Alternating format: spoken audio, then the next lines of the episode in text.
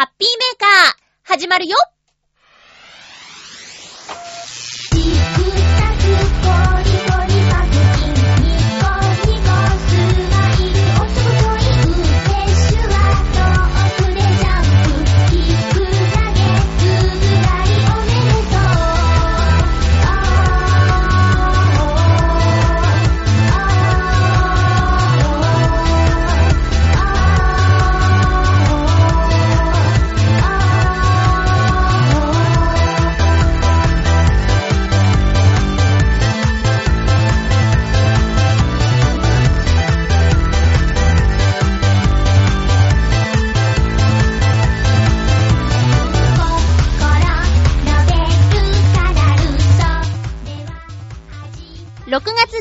日、まゆっちょのハッピーメーカー。この番組は、ハッピーな時間を一緒に過ごしましょうというコンセプトのもと、ちょあへよ .com のサポートでお届けしております。いつも収録している日に、お仕事をいただきまして、えー、予告通り日曜日に収録しています。日曜日夕方のまゆっちょ、元気です。皆さんいかがお過ごしでしょうか？ハッピーメーカーは今日も1時間、たっぷりとお楽しみいただきますよ。よろしくお願いします。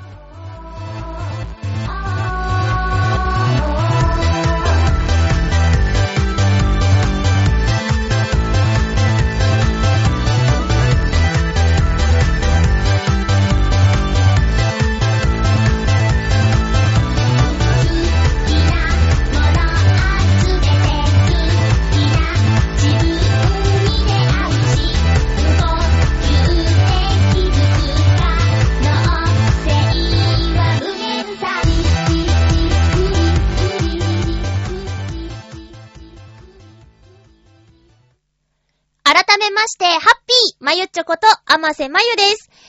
えーっとね、そうなんです。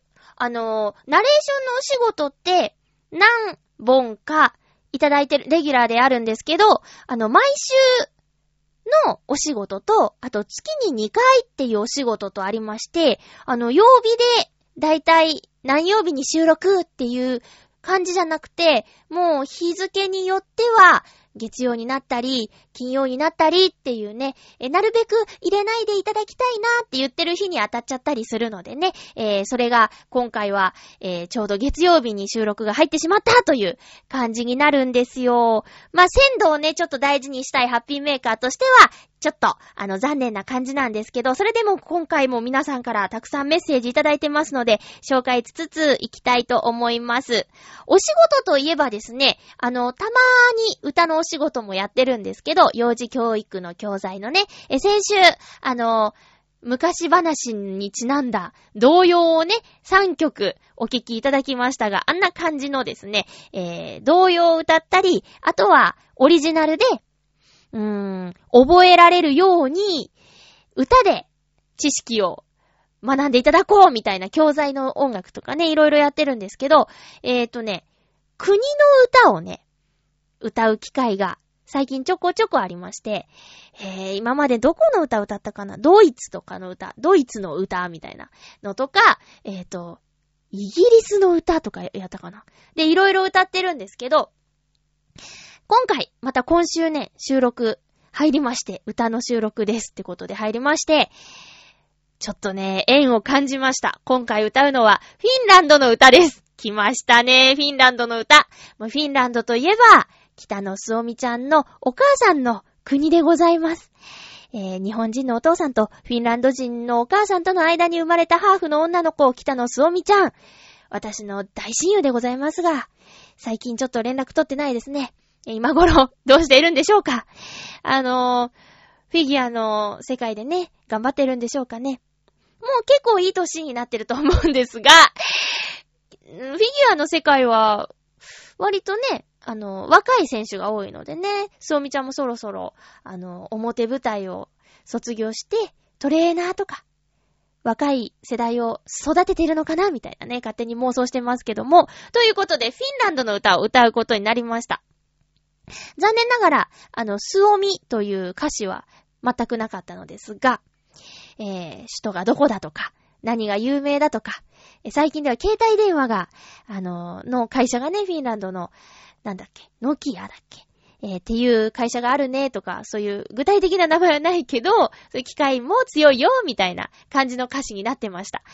まあ、私もね、小さい頃あの、真剣ゼミの教材で、カモン達夫さんの歌で、ちょっと、なんだっけな、春はあけぼの、ようよう白くなりゆく山際少し明かりてっていうやつを歌で覚えたっていう記憶があったり、あと、掛け算。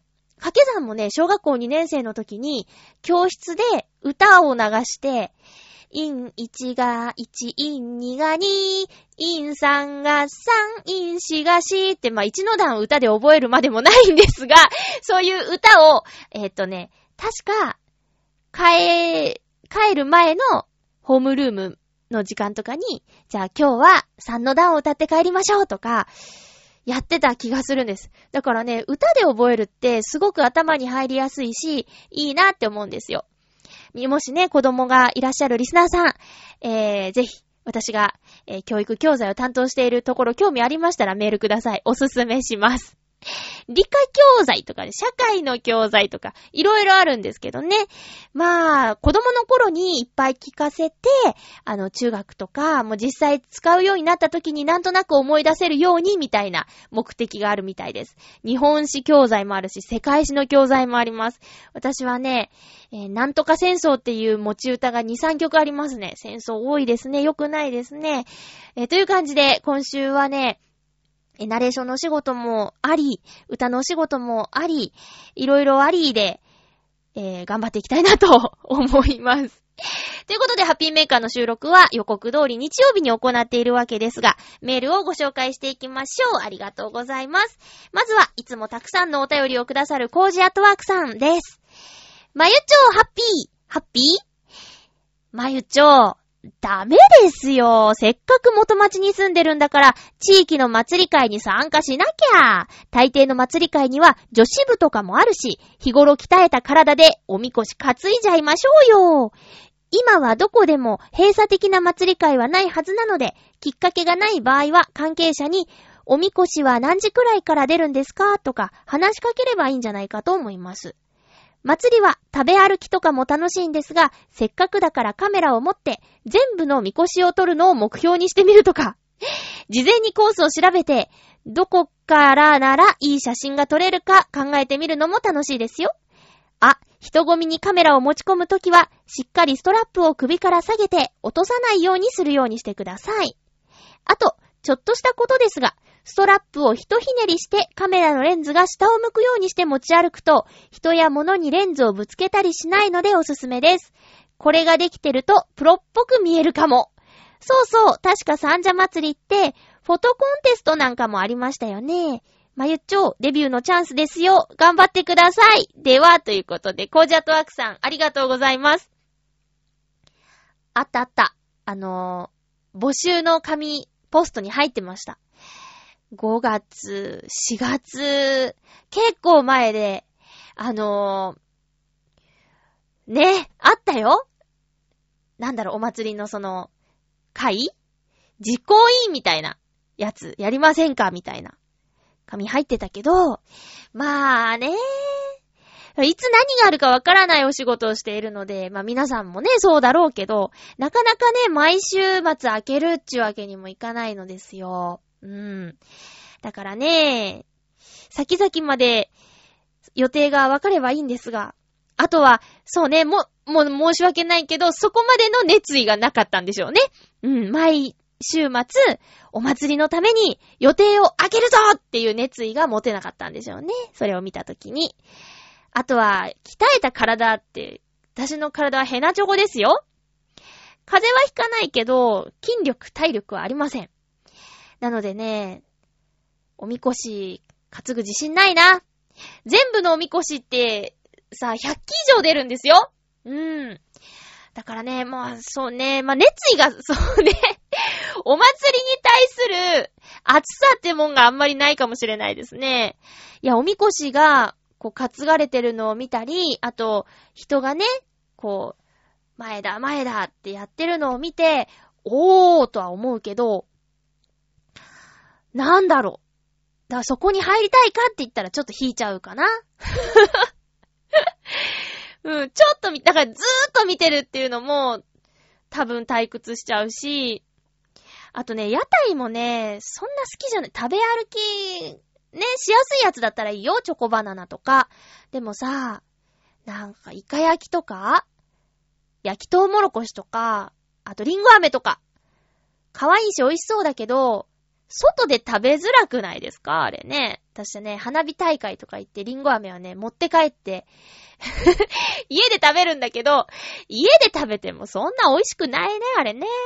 まあ、あれ外で食べるからいいんだろうけど、でも上手に食べられないもん。ということで、まあ、そうね、カメラ、フォトコンテスト確かにやってます。あの、今、貼られてるポスターに使われてる写真も、フォトコンテストの、なんかあの、賞を取った写真たちなんですよ。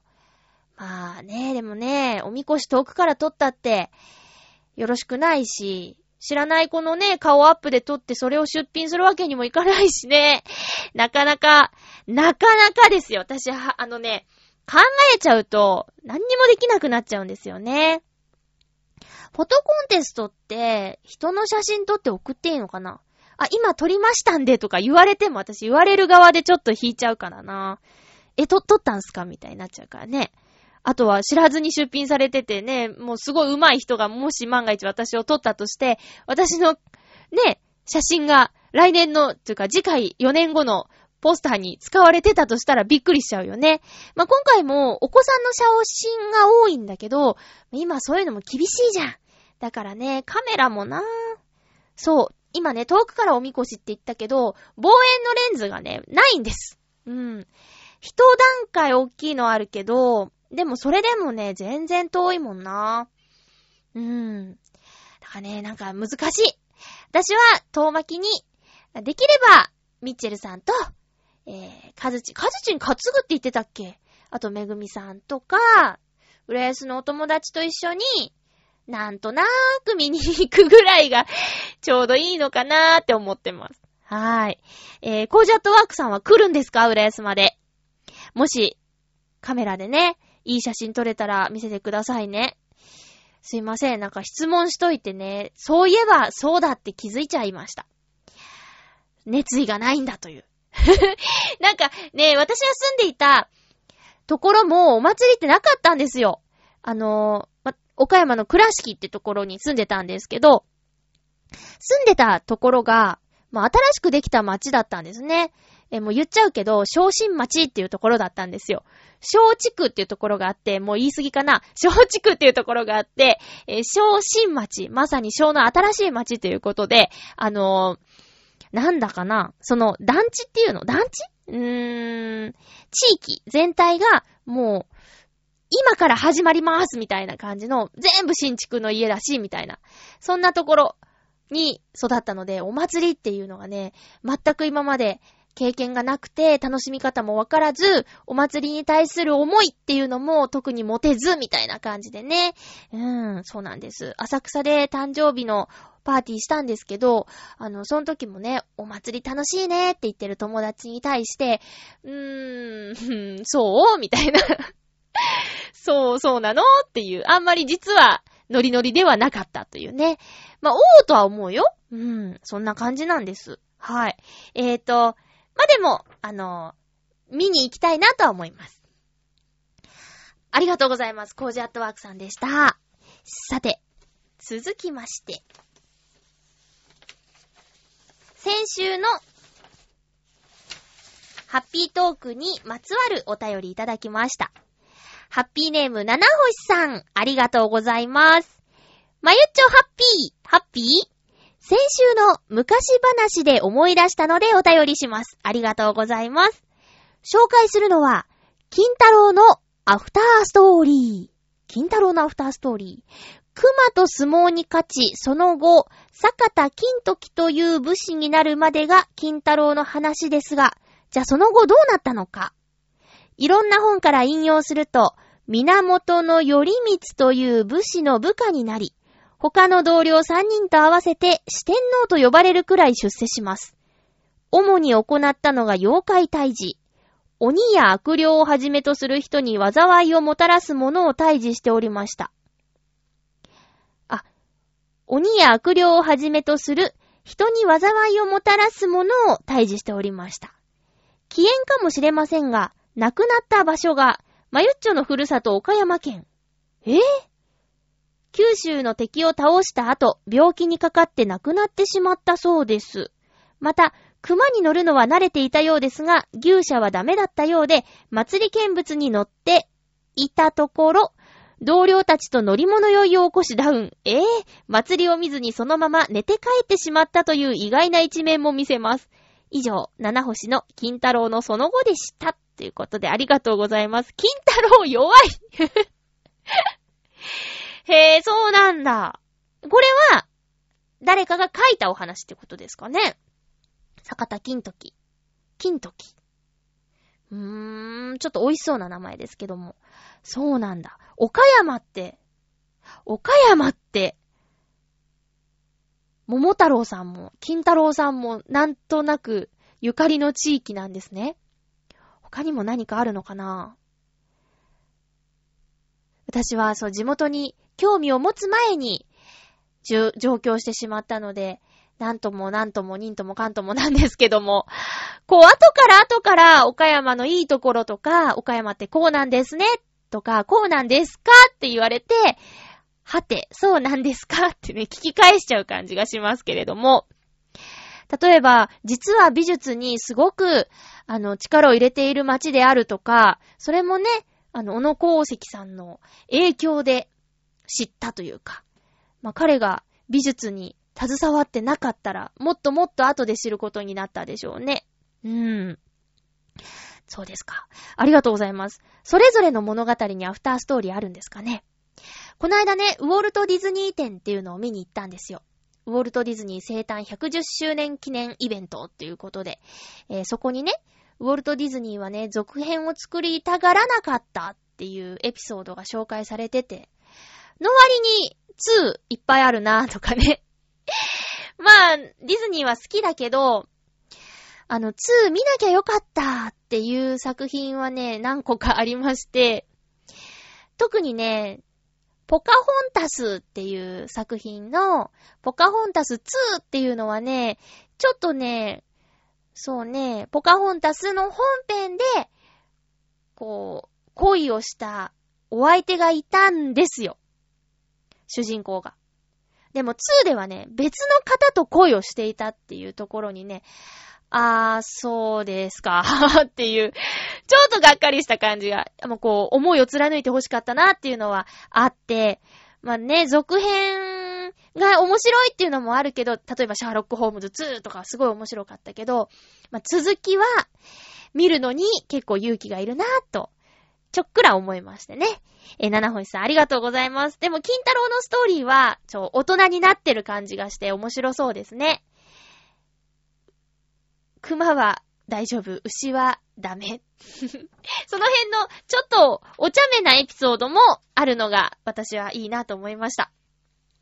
それでは今日はですね、ちょっと、あ、ちょっとね、伸びちゃったのもありまして、えー、コーナーに早速行きたいと思います。ハッピートークハッピートーク、今日のテーマは、晴れの日と曇りの日と雨とどれが好きっていうね、えー、思い出ポロポロというジブリの作品の中のセリフの一つにありまして、なんか急に思い出しちゃったんですよね。えー、天気が変わりやすいなーって最近思っていたら、えーと、土曜日に梅雨、関東地方は梅雨入りをしまして、まあ雨の日が多く、現在、日曜日の夕方、浦安、少し雨が降っているようです。天気予報通りですね。えー、梅雨入りしまして、お天気のお話、もうちょうどいいのかなということでメッセージご紹介していきましょう。ハッピーネーム、フクロウのキスさんからいただきました。ありがとうございます。まゆちょさん皆様、ハッピー、ハッピー。今週のテーマ、晴れ雨曇り、好きな天気はどれかについて、選択肢に上がっている天気は、季節ごとに心地いいと感じるものが変わるので、特にどれが好きということはありません。選択肢にない天気ならば、私は嵐の日が好きです。まゆちょさんはお嫌いでしょうけれど、特に雷が鳴っていれば、楽しくて仕方がないくらいの気持ちになります。へえ、仕事などの制約がなければ、風の吹き荒れる様子や、来光の輝く様子を長時間にわたって見続けていることがありますね。それでは、って。あ、そうなんですか。まあ、嫌いというか、怖いんですよ。雷落ちるでしょ？最近特にそうですけど、それでさ、人が亡くなったり、こう、物が壊れたりするじゃない？だからね、余計に前にも増して、怖いなと思うようになりました。雷が鳴ってると。うん。嵐もね、そうですよね。いや、なんか、ねえ、それが、もし、遠い、遠いって言っても、あ、と、でもダメだ、でもダメだ。海の上でならって思ったけど、漁に出ている船とかも、いらっしゃるじゃん。だからさ、嵐もね、怖いね。うーん。雷も嵐もね、私は嫌いというかね、ほんと怖い、怖い存在ですね。そっか。まあ季節ごとに心地いいと感じるものは、えー、変わるっていうのはまその通り、その通りでございます。はい。なんかちょっとテーマがよろしくなかったかしらね。すいませんでした、ほんとに。えー、っと、袋のキスさんどうもありがとうございます。そっか。まあ感じ方はいろいろ人それぞれですからね。え、ハッピーネーム、うーんと、七星さん、ありがとうございます。まゆちょハッピー、ハッピー？今回のハッピートーク、すんません、へそ曲がりな答えいきます。好きなのは、雪の日です。うん。しんしんと降る中、普段カラフルな街をも白く染め上げ、夜は光を反射して、より光が鮮やかなのが好きです。えー、確かに生活面では支障は出ますが、どこか別世界に来た感じがする。そんなわけで、雪の日が好きなのです。おー、七星さんありがとうございます。七星さんのお住まいは、どの辺でしたっけ？あんまり降らない地域なんですかね。雪があんまり降らない地域にいて、たまーに雪が、まあ、それこそ5センチとか3センチとか、こう、景色の色を変えるくらいのレベルで降るところに住んでいる、私も含めてなんですけど、雪の日は特別だなって思いますね。やっぱり、音が、なくなるっていうか、まあ、あるんだけど、いつもより静かとかって感じませんか？だからね、岡山にいた時も、その、積もったっていう雪は、記憶にあるのは2、3回かな。それぐらいだし、18年間で。で、こっちに来ても、角付き、角、角年ぐらい えー、積もる、積もらない、積もる、積もらない、積もらない、積もらない、積もるみたいな。そんななんか、こう、しかも年に数日間っていうね。そういうんだからね、あの、うん、綺麗に見えたりもするけど、あ、でもね、なおさらなんですけど、あんまり積もらないから、車が走ってすぐ灰色の雪になっちゃいますけどね。真っ白の雪を見られるのってほんの一瞬なところに住んでます。子供の頃も今も。だからね、これもさ、あの、雪下ろしとかがもうほんと大変でとかニュースとかで見ると、なかなかね、うん、こう楽観的にいいなぁとばかりも言えないけどもね、住んでるところによって感じ方とか違うからね。えー、七星さん、雪の日。わからなくはない。うん。私もその、しんとした感じ。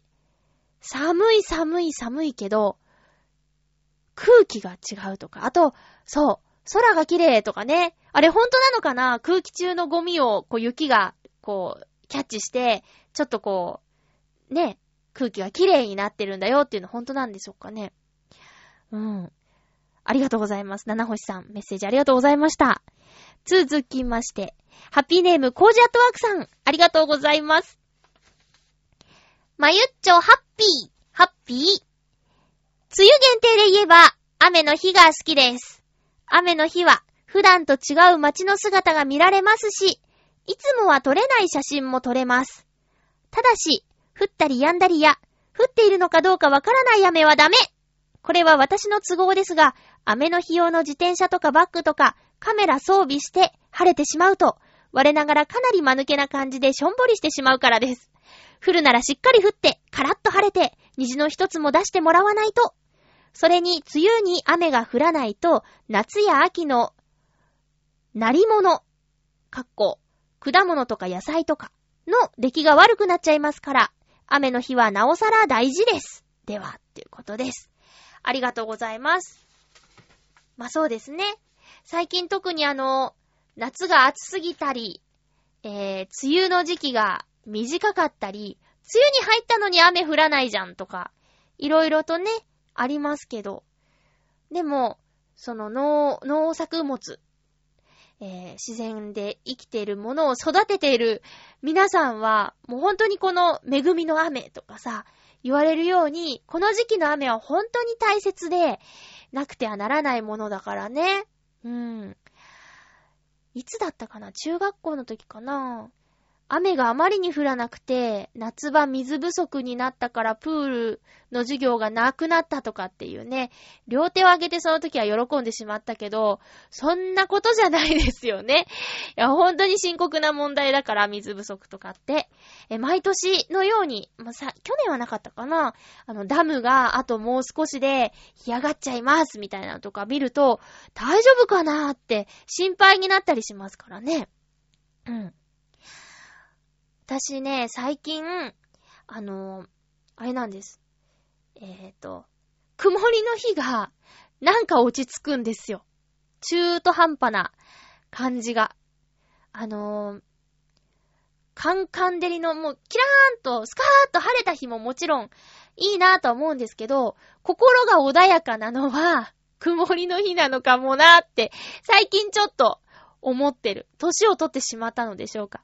雨の日はね、やっぱりね、まあ家にずっといるなら雨もいいなと思うんですけど、でも、外にね、出なきゃいけないときは、雨の日はもろもろ困っちゃいますね。うん。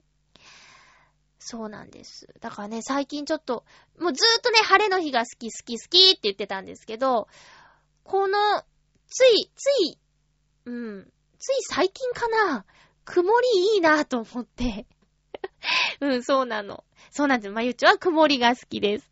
え、ちょっと今回はテーマが、あのー、良くなかったかもしれないですけど、メッセージくださった皆さんどうもありがとうございました。ということで、ちょっと梅雨入りもしたので、まゆちょのアルバムポムルズの中からですね、あの、雨にまつわる、えー、歌を聴いていただこうかなと思います。えー、あませまゆアルバムポムルズの中から、レインズメモリー。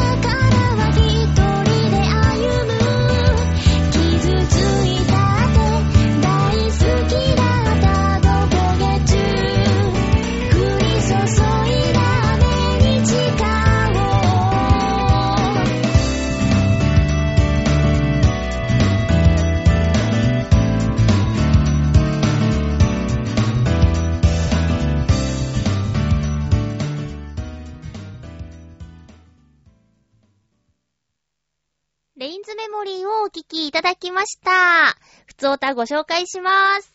ハッピーネーム、大空さんです。ありがとうございます。おっと、失礼しました。えまゆちょ皆様、ハッピー、ハッピー。久しぶりのふつおたです。ありがとうございます。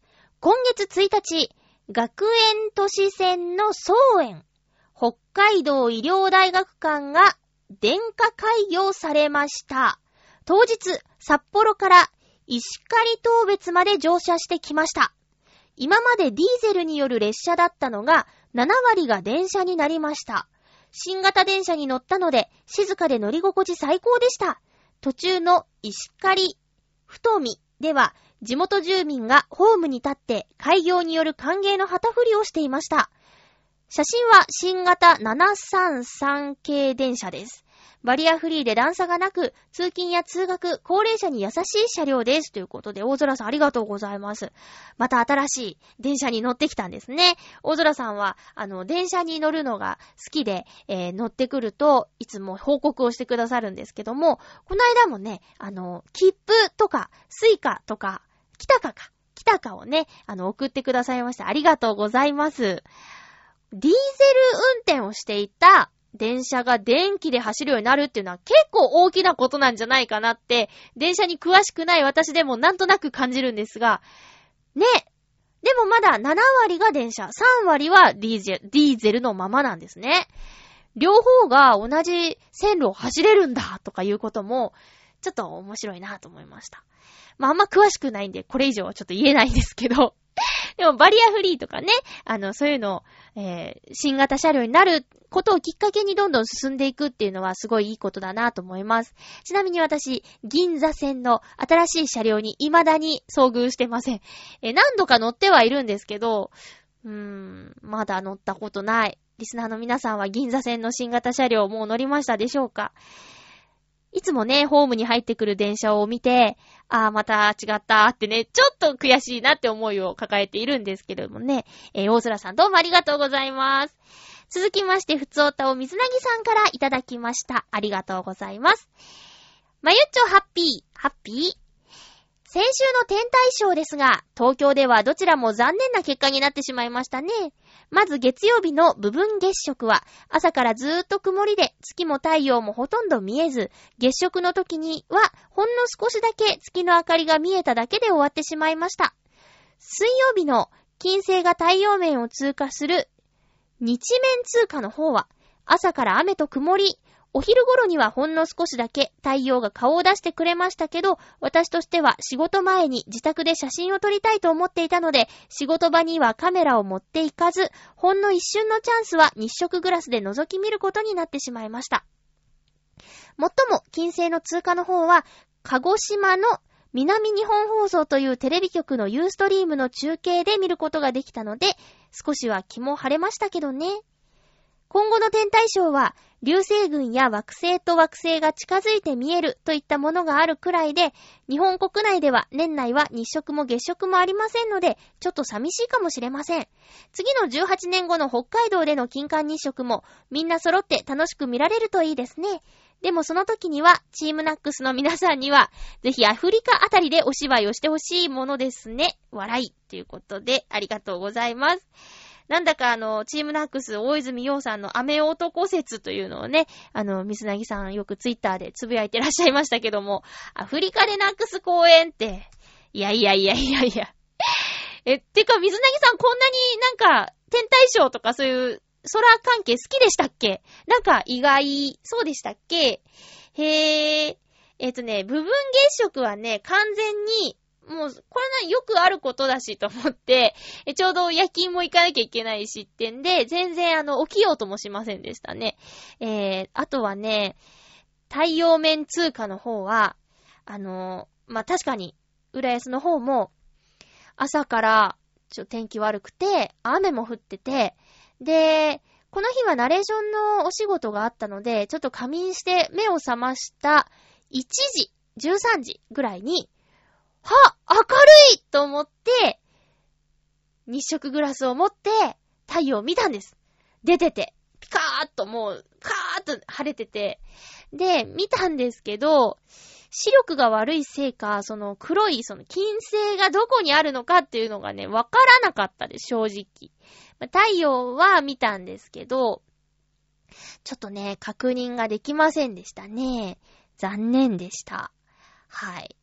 もうでもね、私、流星群とか、まあ、惑星と惑星が近づいて見えるっていうのはちょっと、まあ、どれとどれなんだろうってまたね、えー、視力が落ちてるので、えー、ぼやんとしかわからないかもしれないけど、流星群を、あのー、横になって、小さい頃、うーん、小学校、中学生ぐらいの時にね、あの、みんなで見た思い出があるんですよ。シートを引いて。あれがね、本当に楽しくって、流れ星が見えなくても、この一生懸命空を見る。星がどこからどう動いてくるかみたいなのを、もう目を凝らしてじーっと長い間見るっていう、その時間がね、もう贅沢だなーっていうのがあって、もしその流星群が来るタイミングでね、あの、予定が何もなければ、またぜひそうしたいなと思ってるぐらいなので、これの情報は、あの、とても重要かもしれないです。まあ、私もね、そんなに、あの、熱を持って天体ショーを見ていたわけではなく、あ、すごいなーっていう、もうほんと中途半端な気持ちでなんで、にわかファンと言われたらそれまでなんですけど、えー、でも、まあ、何かがあるっていう情報は、あの、なんとなく、えー、聞いておきたいなとは思います。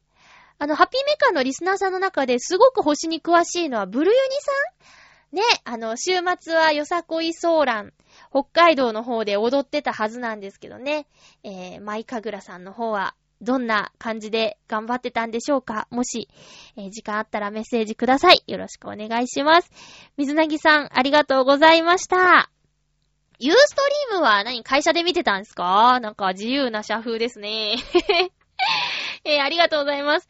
ユーストリームってさ、私ね、土曜日の夜、あの、今、通ってるナレータースクールで、えっ、ー、と、何ですかね、座談会？社長さんとかマネージャーさんとかの座談会、内容はね、ボイスサンプルについて。だったんですけど、これをね、えー、会場でに聞きに来たい人っていうの申し込みがあったんですけど、あっという間に定員オーバーになってしまい、もうユーストリーム配信もしますよっていうことで、初めて家でユーストリームっていうのをね、えー、見たんですけど、すごいね、なんか、今回私は学校の授業って感じで、あの、見てたんですけど、家にいて、その、まあ、もちろんライブ感うーん、空気っていうのは、ちょっとね、こう、冷めてるかもしれないけど、でもその今喋ってることが今お家で聞けるっていう、それってすごいなって思って、例えば大学のね、こう人気のある教授とかの講義を、まあ、家で通えない、どうしてもその地方にいて、東京のその教授の授業を受けられないよっていう人とか、あと何かね、あの、入院しちゃっててっていう人が勉強したいっていう時とかも、ユーストリームとかってすごい使えるんじゃないかななんて。まあ、実際ね、今もそういう使い方をしている人もいるかもしれないけど、改めてすごいなぁと思ったんです。ユーストリーム。今ね、あの、母親が今というかまあ、この週末、母親が岡山から遊びに来てて、あの、東京に住んでるおばの家に滞在してたんですけど、その時にね、あの、夜ご飯一緒に食べようよって言われて、いや、今日ちょっとユーストリームで、あの、勉強しなきゃいけないから、みたいなこと言ったら、ユー、ユースト、ユーストリームみたいになってて、いや、そりゃそうだ。私もよくわからないもんと思って、どんどん進化していくなと思いました。ちなみにその、ボイスサンプルについての座談会は本当に実りのある2時間で、えー、いろんな方の、今すごく売れている方のボイスサンプルなどなどを聞くことができてね、えー、すごく良かったです。で、学校に通っていない人にも、見ることができるユーストリームだったんで、私もツイッターでリツイートとかね、してたんでね、もし貸したら見たよっていう人もいるかもしれないけど、ほんと、ああいうことをね、あの、無料で、えー、公開しちゃう、今通っているナレータースクールってすごいなぁなんて、また思ったりもしましたよ。どうもありがとうございました。では、コーナー行きましょうかね。映画、映画のコーナーです。メッセージ届いています。ありがとうございます。ハッピーネーム、コージアットワークさん、ありがとうございます。先週いただいていたお便りです。まゆっちょ、ハッピー、ハッピー？今回おすすめしたいのは、ロブ・ライナー監督がスタンドバイミーと恋人たちの予感の間に撮ったファンタジー映画、1987年のプリンセス・ブライド・ストーリーです。恋人との将来のためにで、恋人との将来のために旅に出た青年が海賊に襲われて命を落としたと聞き、失意にの、失意に沈んだ娘は、壊れるがまま王子の妃になることを承諾する。しかし、その結婚の裏には大きな陰謀が。うーん。なんか、かわいそう。早速。えぇ、ー、ええ、ー、なになに恋人との将来のために旅に、ために旅に出た青年が海賊に襲われて命を落とし、好きでもない人の妃になることをしぶしぶ承諾するんですよね。うーん、もうなんかもうもう重たい。という、ファンタジックえファンタジックかなラブストーリーのふりして実は出てくる人物がそれぞれ癖のある変な人ばかり。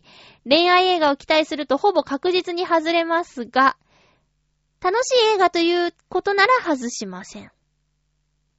やっぱり、ロブライナー監督って楽しくて変な人だなぁと思った作品です。ああ。あ、うん。ああ。あ、なに、パッケージとかがファンタジックなラブストーリーっぽいんですかね。今もう先にね、ストーリーを教えていただいたからそういう印象は全く持たなかったけど、恋愛映画っぽくないね、全然ね。えー、多分まゆちょには75%くらいヒットする作品だと思います。ほう。マイナス25%は恋人役の男優が多分、まゆちょの好みよりちょっとやさ男すぎるという予感。当たってるかな？では、っていうことです。え、見た目？見た目かな？わかんないや。へえ、ありがとうございます。そっかそっか。私75%くらいヒットか。私100%ヒットはキックアスですけど大丈夫ですかね？キックアスはもうほんとすごいもんね。えー、ありがとうございます。なんか、なんかすいません。変な、変な返しになっちゃいましたね。うん。もうなんかそんな、将来のためにって何のためだったんだろうね。命を落としたらしょうがないじゃんかっていう。で、さあ自分に気持ちのない娘を嫁にしようとする王子もよくわからんな。まあなんだろう。なんでそうなったのかっていうのが今非常に気になっていますが、プリンセスブライドストーリー。ありがとうございます。私の好みの男性をご存知なのでしょうか？ちょっとそれを確かめてみたいなっていうのもありますね。ありがとうございます。もう一通メッセージいただいてます。ハッピーネーム281028さんです。ありがとうございます。まゆっちょ、ハッピー、ハッピー？このところ、やたらと忙しくて、送るのが一周遅れちゃいましたけど、前々回の放送で半分の月が昇る空を見たと話されていましたよね。はい。とうとう見られたんですね。そう、遅くなっちゃいましたけど。えー、この映画は私のふるさとが舞台で、文化祭のシーンなどでは、なんと母校でも撮影が行われたので、公開された時にはとても期待して見に行きました。また、主人公が入院している病院には、撮影された当時、母が入院していました。今は退院して元気に暮らしています。大泉洋さんと共に、池松壮介くん、忽那しおりちゃんなど、登場人物のそれぞれがとても生き生きと演じていて、予想を上回るとても良い映画でした。映画館へは神さんと見に行ったのですが、その後に一人で、最終上映の時には息子と合計3回見に行ってしまいました。こんな経験は初めてです。また、DVD も購入して自宅で見ているので、もうかれこれ5回以上見ていることになります。ふるさとが舞台ということもさながら、とてもいい映画だと私は思っています。確か、日本ロマンチスト協会というところの2009年度最高のロマンティックムービーに認定されていたかと思います。参考に同協会のブログ記事の URL をお知らせしますということでありがとうございます。はい、そう見たんです。私これはすごい好きでしたね。あのうん。よかったです。そう。母校が使われてたりしたんだ。そうか。やっぱね、地元の風景が、えー、スクリーンに出てきたりすると、それだけで、ちょっと何点か加算されますよね。あの、浦安が舞台の映画カルテットもう、もうね、これもね、あのあらゆるシーンに暮らしている街の風景が出てくるので、それはそれは興奮しました。あの、イクスピアリっていう映画館でね、見たんですけど、あの、一緒に見ていた会場のお客さんも、おーおー言ってたし、特にね、エキストラが市民の方から参加している、いたんですよ。だからね、知ってる方が映ったとかっていうリアクションとか、あとは市長がね、出てましてね、それでおーとか言ったりしてましたね。うん。岡山の景色とか映ってる映画あるのかな？皆さんもそういう、あの、視点から映画見てみようかなとか、興味を持つっていうのもありかもしれないですね。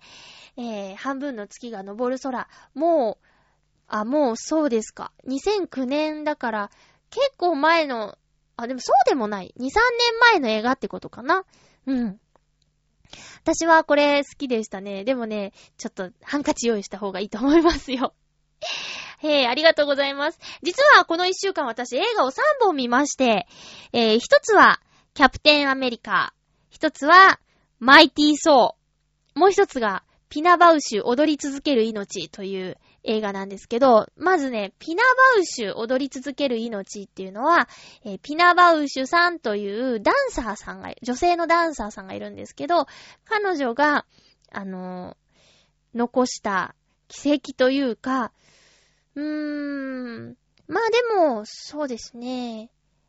映画はほぼ全編にわたってダンスシーンですね。しかも、こう、揃えて綺麗に踊るダンスっていうよりも、なんて言うんですかね、前衛的っていう表現で合ってるのかな。ちょっと変わった感じのダンス。うん。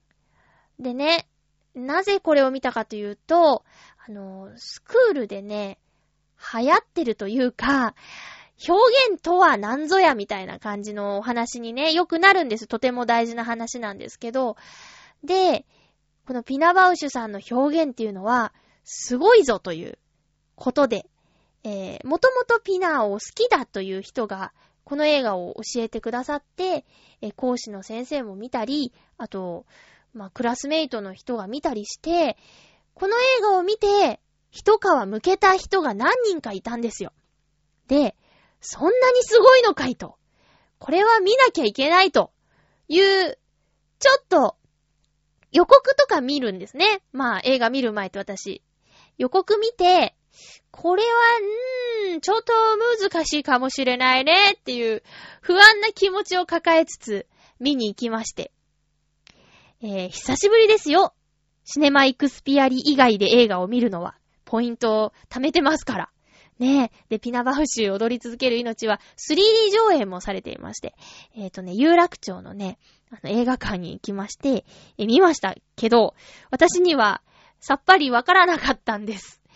あの、すごく期待して、これを見れば自分の中で何かが変わるかもしれないぐらいの勢いで見に行ったんですけど、でもね、うん、まずね、わからなかったのはね、ダンサーさんはね、声を出さないよね。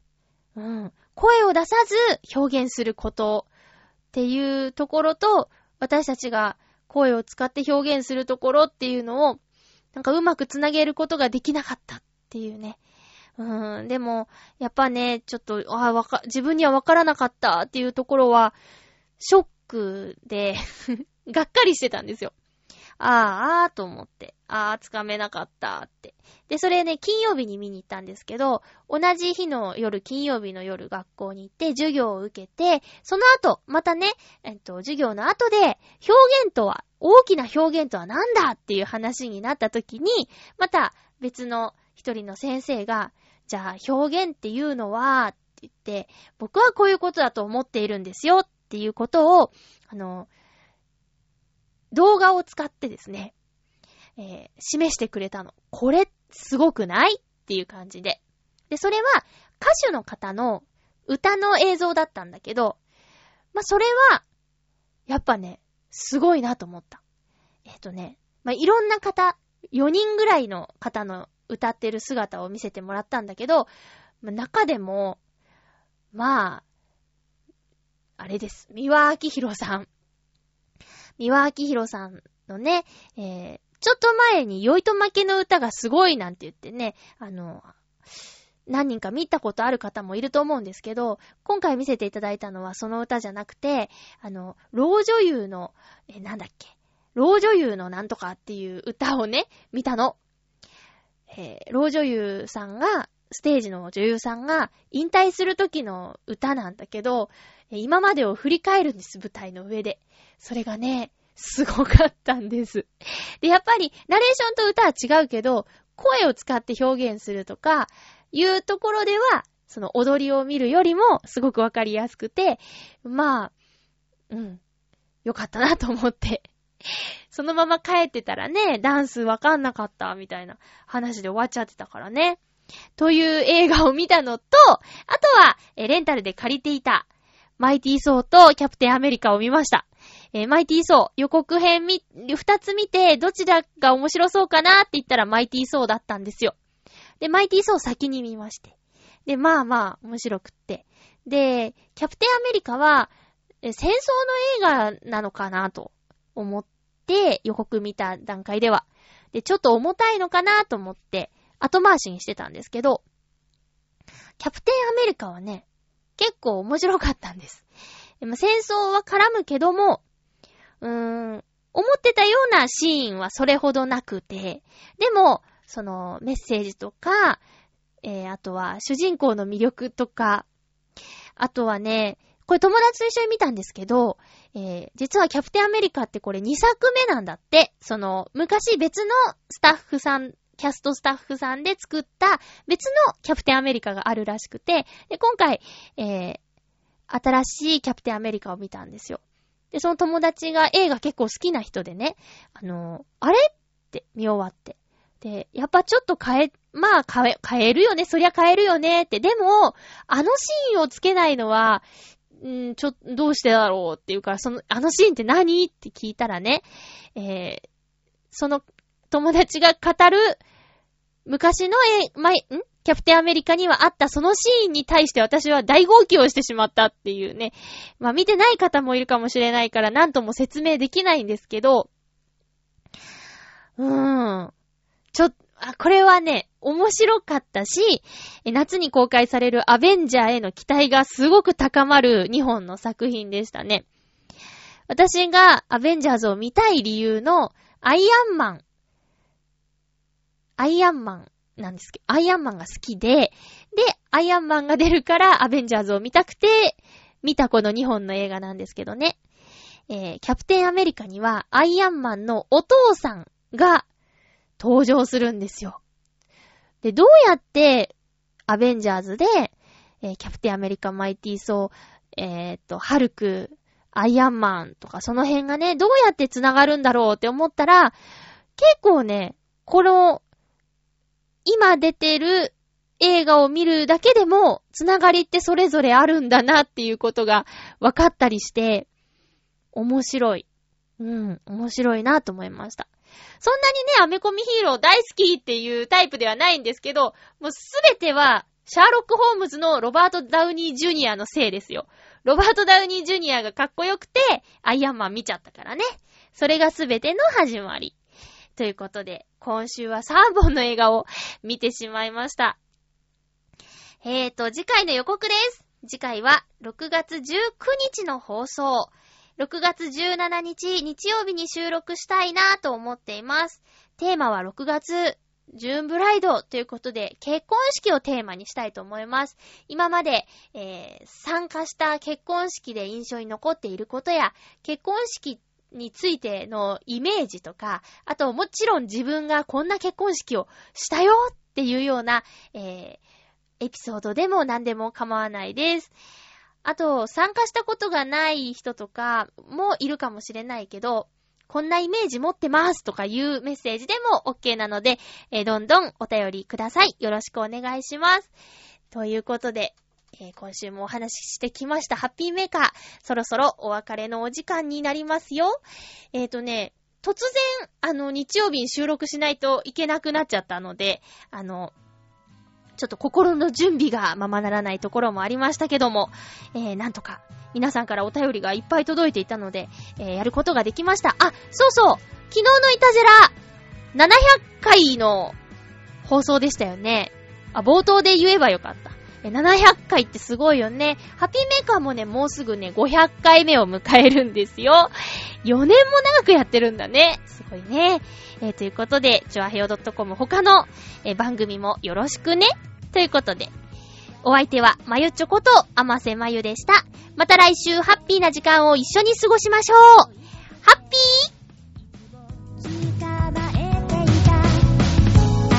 ー